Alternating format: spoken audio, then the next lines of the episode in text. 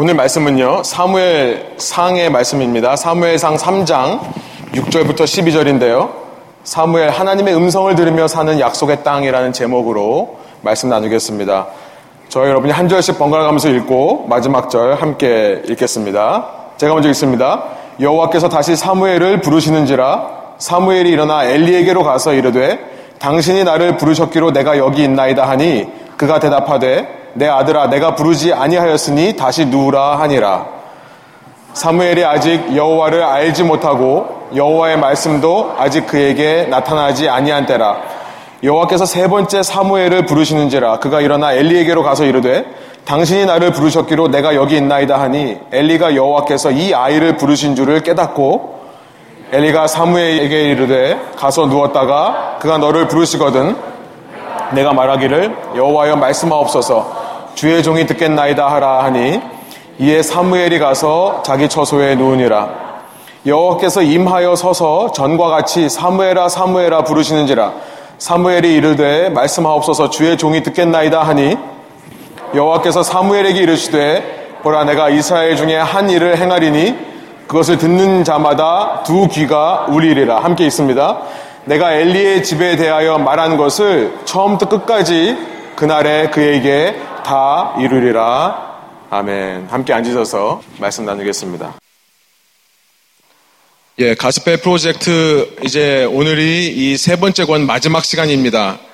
약속의 땅의 마지막 chapter가 사무엘서로 되어 있습니다. 사무엘상 3장을 저희가 이번 주에 살펴보겠는데요. 지금까지의 역사를 좀 정리해 보면요. 이집트에서 포로 생활하던 이스라엘이 40년 동안의 광야 생활을 마치고 이제 약속의 땅인 가나안에 들어왔습니다. 가나안 땅에 들어오면 모든 문제가 다 해결될 거라 생각했지만 그렇지 않았다는 것을 알게 되죠. 이때부터 한 가지의 문제, 관심사가 있습니다. 그것은 뭐냐면 약속의 땅에 들어와서 어떻게 살 것인가라는 질문에 대한 답이 필요한 겁니다. 약속의 땅에 들어왔다고 해서 끝나는 것이 아니라 이 땅에서 어떻게 살 것인가를 고민해야 된다는 것을 우리가 지난 이 약속의 땅이라는 교재를 공부하면서 나누어 봤었습니다. 가나안 민족이 사는 방식대로 살 수도 있습니다. 어떻게 살 것인가에 대한 대답을 가나안 민족을 따라하자라고도 할 수 있습니다. 오늘날로 말하면 세상 사람들처럼 살자라는 말이 되겠죠. 그런데 끊임없이 하나님의 말씀은 하나님의 말씀대로 살아야 된다는 것을 말씀하세요. 하나님의 말씀대로 살 때에 하늘로부터 백성들에게 복이 임할 것을 말씀하고 있습니다. 하나님께서는 수없이 이 말씀을 하시지만 우리가 사사기에서 봤듯이 사람들은 하나님의 말씀대로 살지 않고 자꾸만 세상 민족이 사는 대로 이방 사람들이 사는 대로 따라서 삽니다. 이것을 다른 말로 우상숭배라고 했죠. 이 우상숭배의 사이클에서 벗어나지를 못해서 그 타락의 사이클을 반복하는 모습으로 끝나버립니다. 이제는 회복 불가능한 상태, 하나님이 오셔서 손을 써도 쓸 수 없는 상태처럼 느껴져요. 그럴 때 룻기를 통해, 지난 시간 나눴었죠. 룻기를 통해 하나님께서 보이지 않는 곳에서 한 해결책을 준비하고 계신다는 것을 우리가 깨달았고요. 사무에서는요, 그 해결책을 이야기하는 책입니다. 해결책이 뭐냐면 인간 왕이 다스리는 제도의 시작을 얘기를 하는 거예요. 왜 이것이 해결책인가? 하나님께서는 백성 모두가 다 하나님을 섬기지 않아도 이제부터는 왕이라고 하는 사람 한 사람이 하나님을 섬기면 모든 백성이 하나님을 섬기는 것으로 봐주시기 시작하는 겁니다. 모든 사람이 하나님의 말씀을 안 들어도 왕이 늘 하나님의 말씀을 가까이 하고 주야로 그것을 묵상하면 하나님이 이 백성을 구원해 주시겠다 약속하시는 거예요. 여러분 이 대표성의 원리가 예수 그리스도까지 이어지는 거죠. 예수 그리스도께서 우리의 왕이 되셔서 그가 우리를 대신해서 죽었기 때문에 그의 완전함으로 우리까지도 완전하다라고 봐주시는 시대가 이제 곧 시작될 것입니다. 우리는 그 시대를 이미 살아가고 있죠. 하나님의 마음에 합한 왕이 세워지는가 아닌가 이것이 중요한 겁니다. 우상숭배에서 벗어날 수 있는 길이 열리기 시작하는 거예요. 이스라엘은요 민족 지도자인 모세와 여호수아가 이끄던 삶에서 이제 사사들이 다스리던 시대를 지나 왕정 시대로 가는 겁니다. 왕정 시대로 갈수록 구원에 더 가까워지는 겁니다. 그런데 이 왕정 시대의 이야기는 아이를 낳지 못하는 한 여인의 이야기로부터 시작합니다. 사무엘상 1장을 보면 한나라는 여인의 이야기로부터 시작해요. 한나가 기도를 열심히 했더니 하나님께서 아들을 주셨습니다. 그 아들의 이름이 사무엘이라고 하는 아들이에요. 그런데 자세히 살펴보면 그냥 기도한 게 아니라는 것을 알게 돼요. 하나님께 기도했더니 하나님이 내가 원하시는 것을 다 주셨더라가 아니라요. 하나님을 위해 하나님이 생명을 주시면 그 아이를 하나님께 바치겠습니다라는 서원으로 이것이 시작된 겁니다. 여러분, 하나님께서는요, 살아계시기 때문에 지금도 우리의 기도를 듣고 응답하시는 하나님이신 줄 믿습니다. 정말 아멘이세요? 요한복음 15장 7절에 보니까 이런 말씀이 있습니다. 예수님께서 뭐라고 말씀하시냐면 살아계신 하나님께 이렇게 됩니다. 말씀이 무엇이든지 구하면 무엇이든지 원하는 대로 구하라 그리하면 이루리라 이렇게 말씀하신 적이 있어요. 요한복음 15장 7절입니다. Ask whatever you wish and it will be done for you. 여러분 진짜 그런가요? 뭐든지 하나님께 구하기만 하면 하나님께서 다 이루어 주십니까? 여러분 근데 이것이 예수님의 말씀이에요. 그렇게 말씀하셨다는 거예요. 우리의 문제는요, 예수님의 말씀을 모르는 것도 문제고요. 자꾸 듣지만 들은 것을 가지고 믿음으로 기도하지 않는 것도 문제입니다.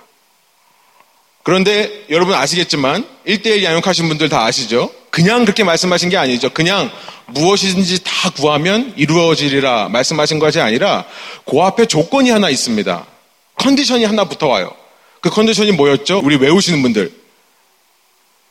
너희가 내 안에 거하고 내 말이 너희 안에 거하면 무엇이든지 원하는 대로 구하라 그리하면 이루리라. 이 말씀이 예수님의 완전한 말씀이에요. 여러분 이 조건 하나로 완전히 달라집니다.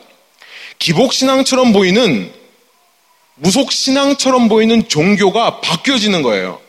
여러분 종교라고 하는 것은 릴리전이라고 하는 것은 뭐냐면 인간이 신에게 자기가 원하는 것을 빌고 빌고 떼쓰고 애써서 얻어내는 노력이 바로 종교입니다. 그런데 성경에서 말씀하신 참 신앙이 종교로부터 완전히 달라지는 게 바로 그 조건 하나 때문에 그런 거예요. 너희가 내 안에 거하고 if you abide in me and my words abide in you 내 말이 너희 안에 거하면 여러분 믿음은 무엇입니까? 참 신앙은 무엇입니까? 예수님께서 요한복음 15장에서 말씀하시는 것은 마치 포도나무 가지가 포도나무에 붙어 있는 것과 같다라고 말씀을 하세요.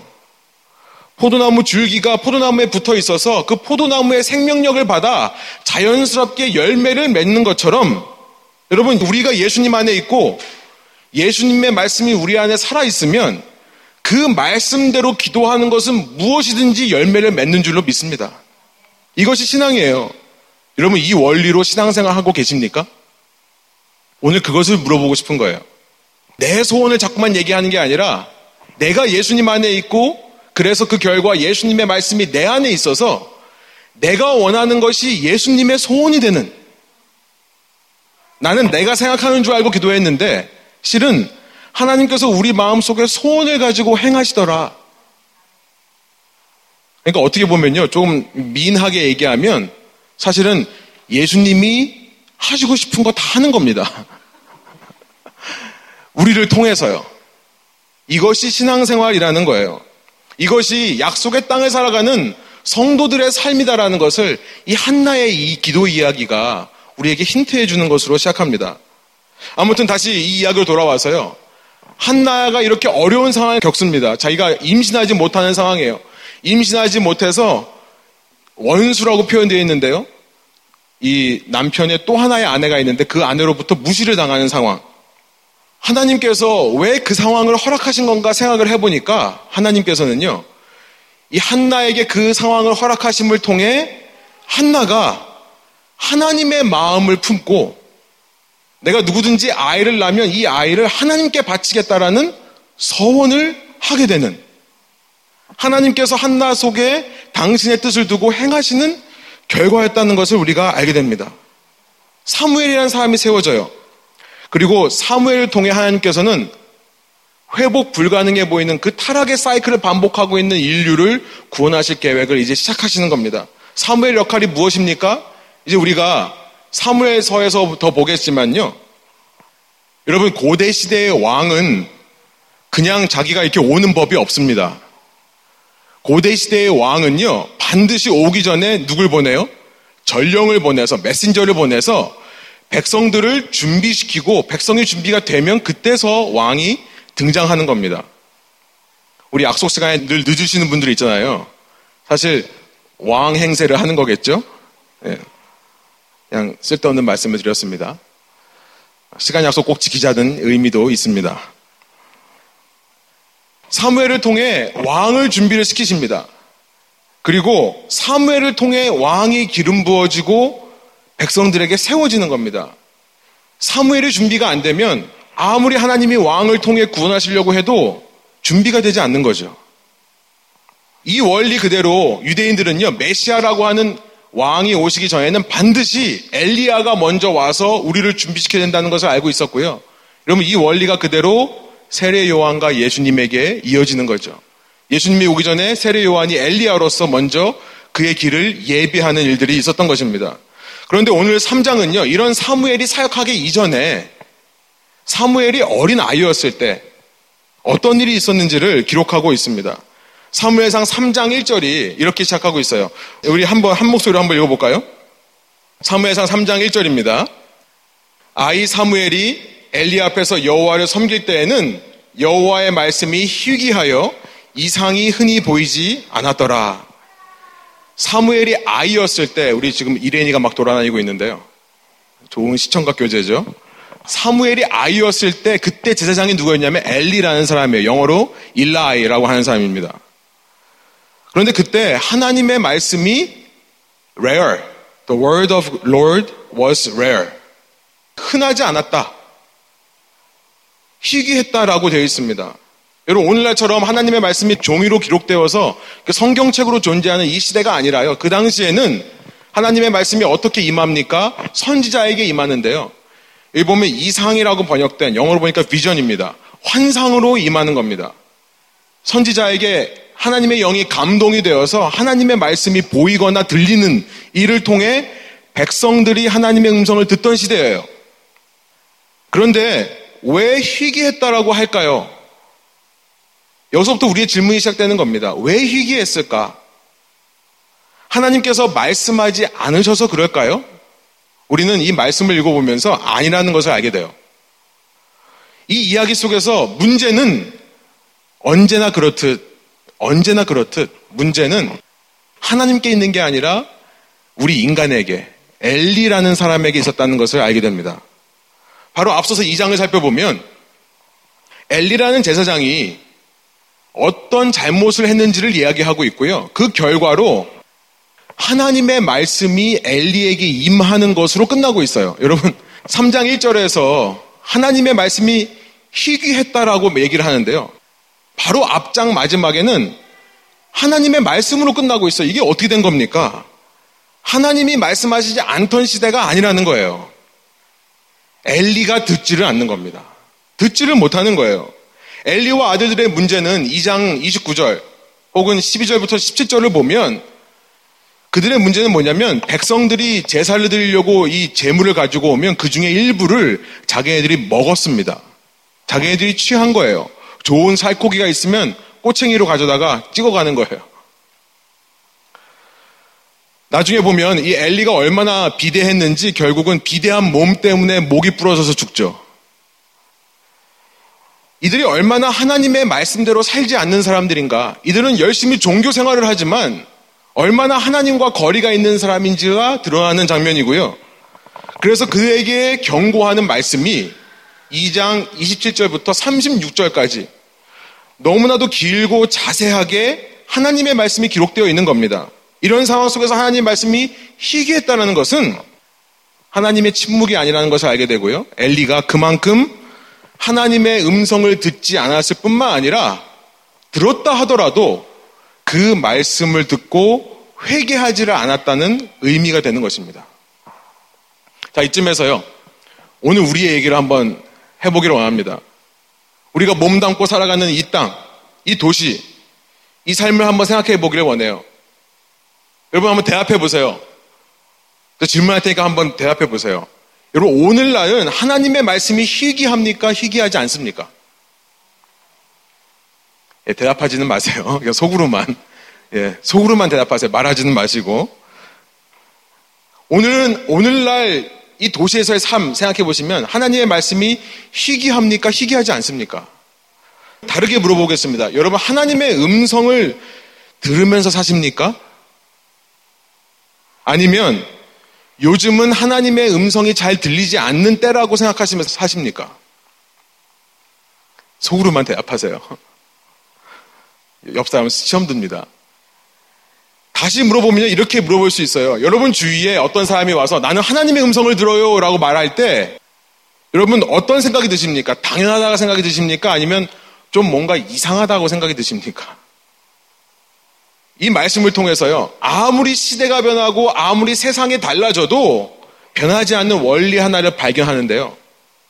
하나님의 말씀이 희귀해지는 까닭은 하나님의 문제가 아니라 사람들의 문제라는 것입니다. 사람들이 죄에 빠져서 그런 것이고요. 죄에 빠진 결과는 무엇입니까? 한 가지예요. 하나님의 말씀을 듣고 싶지 않은 거예요. 성경은 어디를 읽어봐도 말씀하기 싫어하는 하나님을 기록한 적이 없습니다. 성경은 어디를 봐도 하나님은, 예수님은 끊임없이 우리들에게 말씀하고 싶어 하세요. 물론 하나님이 침묵하시는 것처럼 느껴질 때가 있는 것은 사실입니다.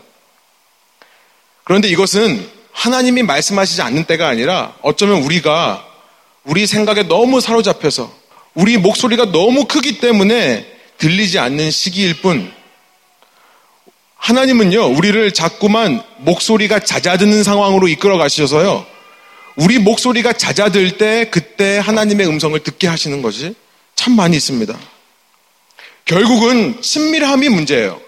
친밀함이 관건입니다. 포도나무 가지로서 원 나무에 붙어 있는가의 문제입니다.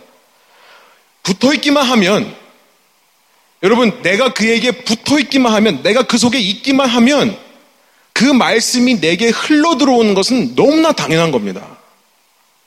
오늘도 하나님은 우리에게 말씀하세요. 이 도시에 살면서 여러분이 하나님의 음성을 못 듣는다는 것은 하나님 잘못이 아니라고요. 하나님은 지금도 말씀을 통해 당신의 뜻을 이루시기를 원하시고요. 그 말씀이 우리 안에 살아 역사하시기를 원합니다. 하나님의 소원이에요. 여러분, 소원합니다. 저의 소원도 마찬가지입니다. 저와 여러분이 정말 그 하나님의 음성을 듣고 하나님의 음성의 말씀에 순종함으로 열매 맺는 저와 여러분 되기를 축복하며 말씀드립니다. 여러분 하나님이 얼마나 말씀하고 싶으신지 성경에서 하나님이 우리를 비유해서 말씀하시는데요. 하나님이 당신의 백성을 비유해서 말씀하실 때 양이라는 것을 비유로 말씀하신 적이 참 많이 있습니다. 한 가지 예만 들어보면 시편이에요. 95편입니다. 한 목소리로 한번 6절, 7절 한번 읽어보겠습니다. 시편 95편 6절, 7절입니다. 오라 우리가 굽혀 경배하며 우리를 지으신 여호와 앞에 무릎을 꿇자. 대저 저는 우리 하나님이시요 우리는 그의 기르시는 백성이며 그 손의 양이라. 너희가 오늘날 그 음성 듣기를 원하노라. 오늘날 여러분 오늘이라고 하는 단어가 먼저 눈에 들어옵니다. 오늘이라고 하는 것은요, 오늘이라고 말하는 순간 이미 과거가 돼버리죠. 이 현재라는 것이 참 웃겨요. present. 현재라고 말하는 순간 과거가 됩니다. 그리고 내가 현재라고 말하는 순간은 현재로부터 약간 미래의 순간이에요. 무슨 말씀 드리냐면, 오늘이라고 하는 것은 우리 삶의 과거와 미래를 모두 포함한 우리 삶의 전체를 가리키는 단어다라는 것을 말씀드리고 싶은 겁니다. 오늘 하나님의 음성 듣기를 원하노라 라는 노래를 부르는 건데요. 예배로 나오면서 이 노래를 부르는 건데요. 어느 한 시점만 듣는 게 아니라 교회 와서만 듣는 게 아니라 성경책 펼 때만 듣는 게 아니라 우리의 삶의 모든 순간에 듣기를 원한다라는 것을 노래하는 겁니다. 그런데 그런 우리를 가리켜서 양이라고 지금 말씀하세요. 양. 여러분 양은요. 아시겠습니다만 정말 연약한 동물이죠. 양이 잘 싸운다는 얘기 들어보셨습니까?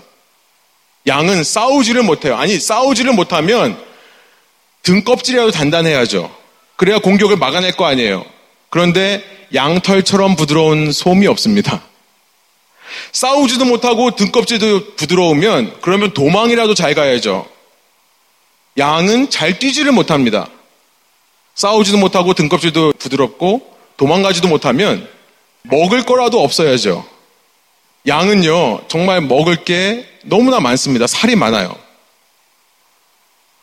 싸우지도 못하고 등딱지도 얇고 도망가지도 못하고 먹을 게 많으면 시력이라도 좋아야죠. 시력. 그래야 멀리서 적이 올 때 미리 적보다 먼저 보고 먼저 도망가기 시작할 거 아닙니까? 그런데 양은요 근시안이에요. 바로 코앞에 있는 것밖에 보지를 못합니다. 시야가 그렇게 좁아요. 하나님이 당신의 백성을 비유하시는데 왜 하필 양이라고 하시는가? 우리에게 모욕 같아요. 기분 나쁠 것 같아요. 그런데 양은요, 이렇게 잘하는 게 하나도 없지만 그 어떤 동물보다 한 가지 잘하는 게 있습니다. 지능이 높다고 하는 개보다도 더 잘하는 게 있어요. 그건 뭐냐면, 아시죠? 소리를 듣는 거예요. 특별히 주인의 소리를 듣고 목소리를 분별하는 일을 합니다. 양은 정말 자기가 능력 없다는 것을 알기 때문에 그 능력만을 특화시켰는지는 모르겠습니다만 양은요 누가 자기 목자인지 아닌지를 안 돼요. 그래서 목자들이 양을 칠 때는 구별해서 우리 양은 일로 오고 너희 양은 절로 가고 하는 법이 없습니다. 그냥 초장에 양떼를 다 풀어놔요. 마음껏 뜯어먹게 하다가 갈 때가 되면 목자들이 부르면 목자의 음성을 듣고 목자의 양들이 그 목자에게로 갑니다. 조금도 걱정할 게 없다고 할 정도로 양은 가장 연약하고 미련한 동물 같지만 실은 지혜로운 동물인 거예요. 어떤 동물이 아무리 싸움을 잘한다 한들, 어떤 동물이 아무리 등딱지가 두껍다고 한들, 아무리 먹을 게 없고, 아무리 잘 뛴다고 한들, 주인의 음성을 듣지 못하면요, 필요할 때 도움을 구할 수도 얻을 수도 없는 겁니다. 양이라면 정말 양이 맞다면 주인의 음성을 들을 수 있어야 되고요. 듣고 분별할 수 있어야 된다는 것을 말씀하시기 위해 하나님이 우리를 양이라고 말씀하시는 거고요. 내가 그토록 너희에게 음성 들려주기를 원한다는 메시지가 거기 숨어 있는 겁니다. 우리의 마음에 새겨야 될 것 같아요. 세상에 나가서 아무리 돈 벌고 아무리 잘 살아도 말씀을 못 들고 살면 무슨 소용이 있겠습니까? 죽음이라고 하는 장벽 앞에서 그의 인생이 의미가 있겠습니까? 요한복음 10장에 보면 제가 너무 좋아하는 말씀인데요. 예수님께서 이렇게 말씀하신 적이 있습니다. 세 번역으로 제가 한번 읽어볼게요. 요한복음 10장 3절부터 5절입니다. 문지기는 목자에게 문을 열어주고 양들은 그의 목소리를 알아듣는다. 그리고 목자는 자기 양들의 이름을 하나하나 불러서 이끌고 나간다. 자기 양들을 다 불러낸 다음에 그는 앞서서 가고 양들은 그를 따라간다. 양들이 목자의 목소리를 알고 있기 때문이다. 양들은 결코 낯선 사람을 따라가지 않을 것이고 그에게서 달아날 것이다. 그것은 양들이 낯선 사람의 목소리를 알지 못하기 때문이다. 이 미련한 동물이 얼마나 지혜롭냐면요. 주인이 말하면 주인의 음성을 듣고 따라간다는 겁니다. 27절, 우리 한 목소리 한번 읽어보겠습니다. 요한복음 10장 27절, 세 번역입니다. 내 양들은 내 목소리를 알아듣는다. 나는 내 양들을 알고 내 양들을 나를 따른다. 사랑하는 여러분, 이것이 예수님의 말씀이신 것을 믿으십니까?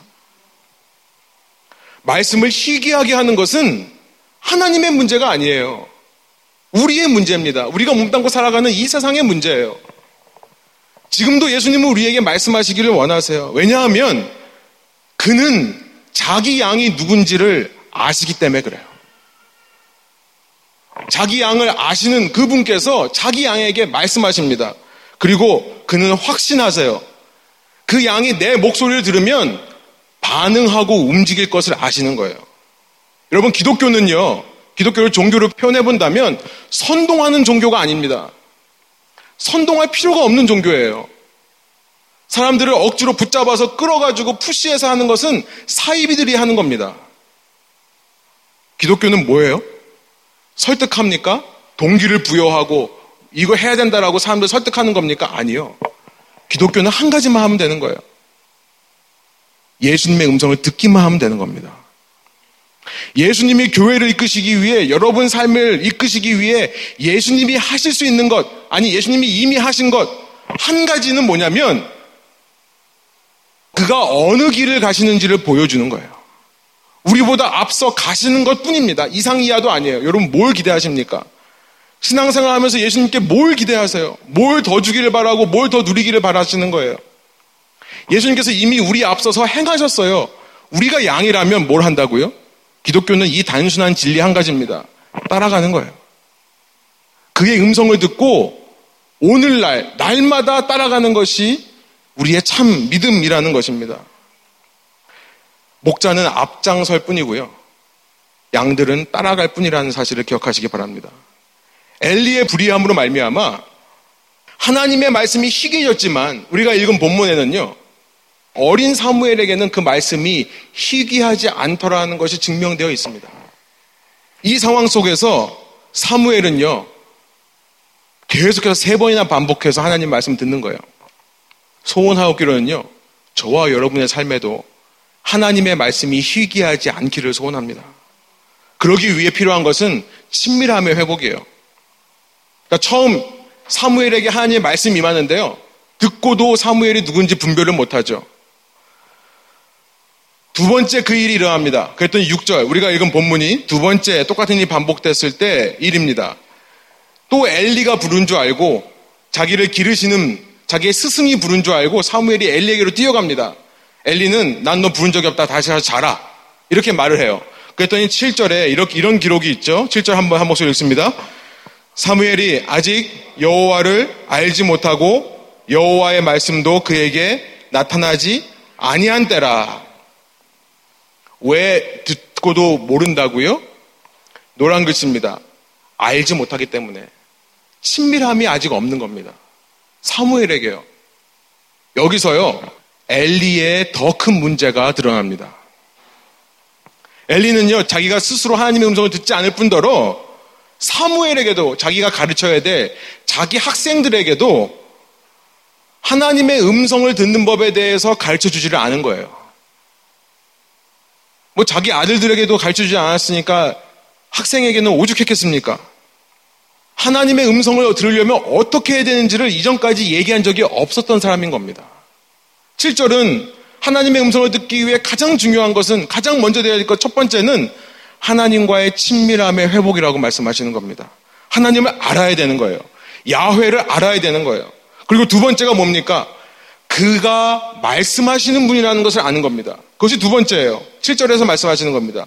첫 번째는 하나님을 아는 거고 두 번째는 그 하나님이 말씀하시는 하나님이라는 것을 가르쳐서만 되는 거였습니다. 우리가 하나님의 음성 듣기를 좋아하지 않고 양과는 달리 우리의 힘으로 뭔가를 해본다고 했었을 때 누군가가 우리에게 이 이야기를 해줘야 되는 거예요. 너 하나님을 먼저 알아야 된다. 그리고 하나님은 너의 삶에 날마다 말씀하시는 분이다. 너가 어떤 행동 하나하나를 하더라도 하나님의 음성 듣고 하는 것을 훈련해라. 그런데요, 이 기독교가 그 얘기를 안 해요. 교회가 그 이야기를 안 하는 겁니다.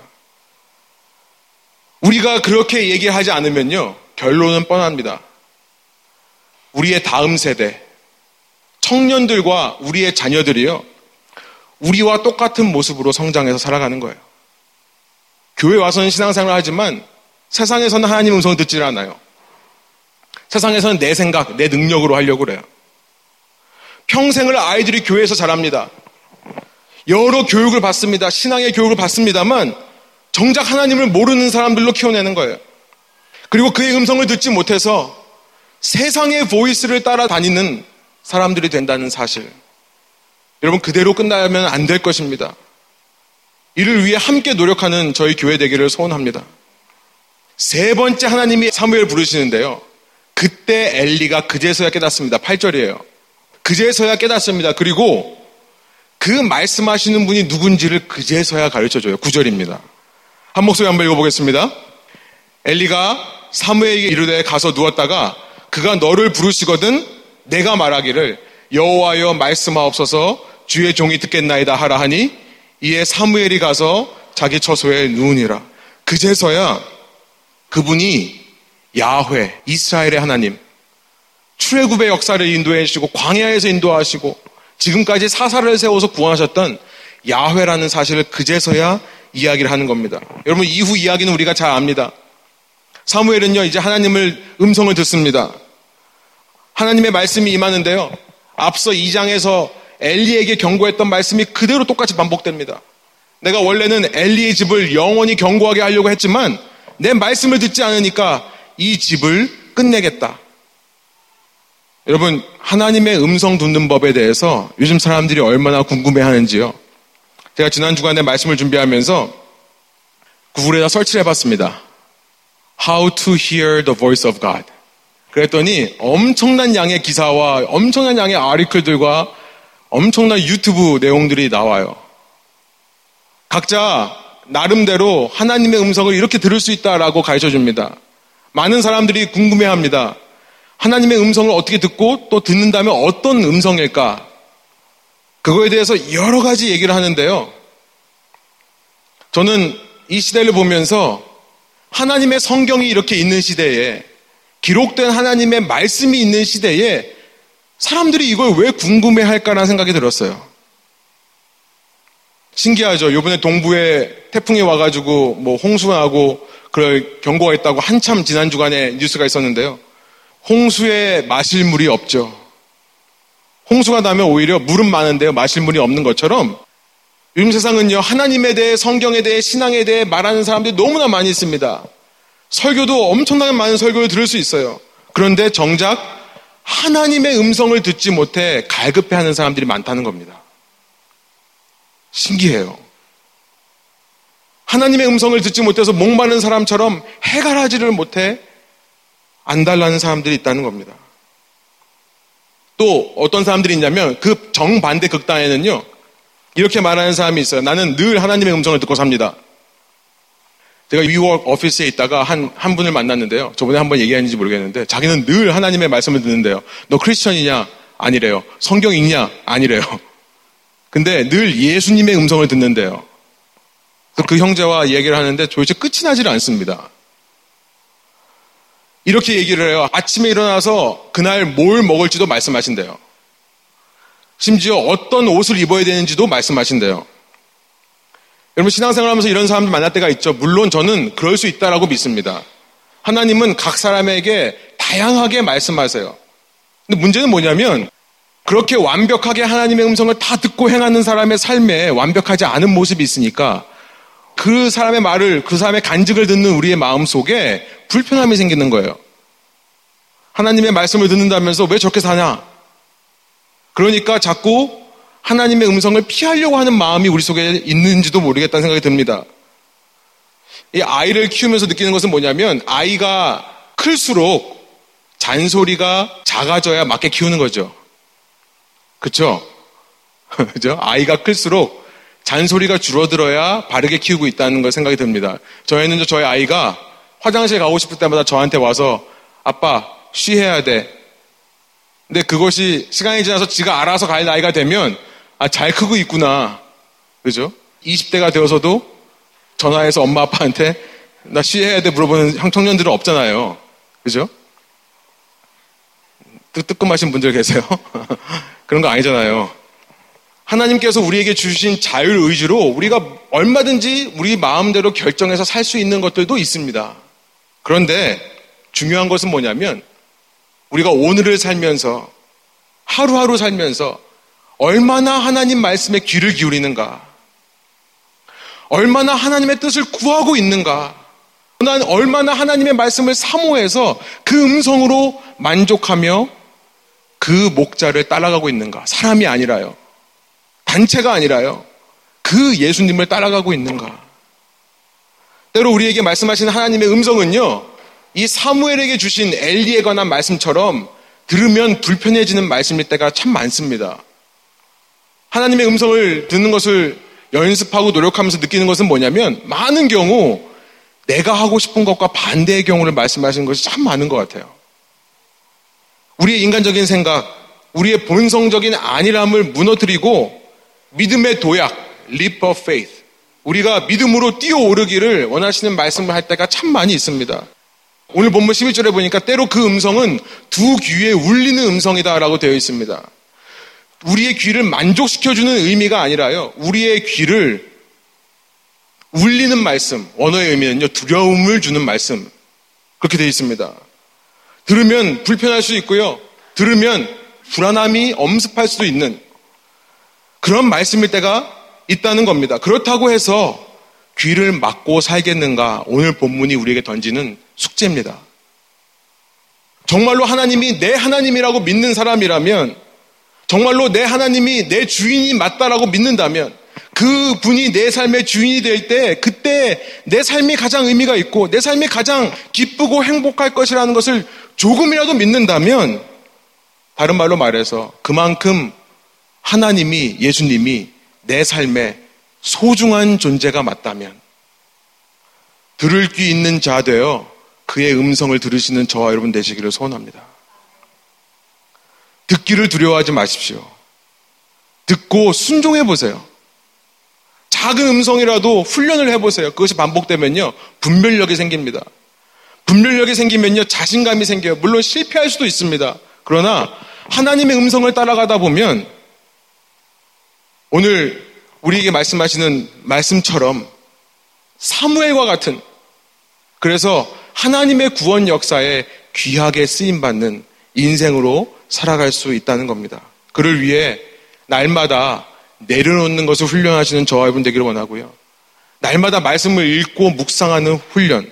무엇보다 예수님이라면 어떻게 말씀하실까? 궁금해하고요. 예수님께 묻고요. 그의 음성을 받고 음성대로 따라가는 저와 여러분 되기를 원합니다. 우리 이제 새 학기가 시작되고 새 회계년도가 시작하면서 제 마음속에 좀 새로운 출발을 하고 싶은 마음이 들었어요. 저희가 교회 표를 지금까지 만들지는 않았지만 표를 만든다면 저는 이 말씀을 올 한 해 표를 만들고 싶습니다. 마지막으로 요한복음 10장 27절 우리 한 목소리로 다시 한번 읽고요. 우리 기도함으로 성찬함으로 예배 마치도록 하겠습니다. 함께 10장 27절 있습니다. 내 양들은 내 목소리를 알아듣는다. 나는 내 양들을 알고 내 양들은 나를 따른다. 아멘. 네, 함께 말씀 주신 것을 생각하시면서 기도하면서요. 우리 성찬을 함께 나누기로 합니다. 아버지 하나님 주께서 주님 우리는 연약합니다. 우리는 양과 같습니다. 그러나 우리의 연약함이 자랑이 될 수 있는 것은 우리가 연약하기에 우리는 죽을 힘을 다해 주님의 말씀을 듣기로 결단하오니 삶의 모든 상황 속에서 사람의 음성에 집중하지 아니하고 상황에 주는 음성에 집중하지 아니하고 세상의 유혹이 주는 목소리들에 넘어가지 아니하고 주님의 음성을 듣기로 따르겠다고 맹세하였사오니 주님 저희와 끝날까지 함께해 주시고 저희 삶 가운데 주님께서 거두시고자 하는 귀한 열매들을 주님의 때에 주님의 방법으로 주의 영광을 위하여 거두어 주옵소서 그렇게 하실 주님을 찬양하며 예수 그리스도 이름의 영광을 위해 기도합니다.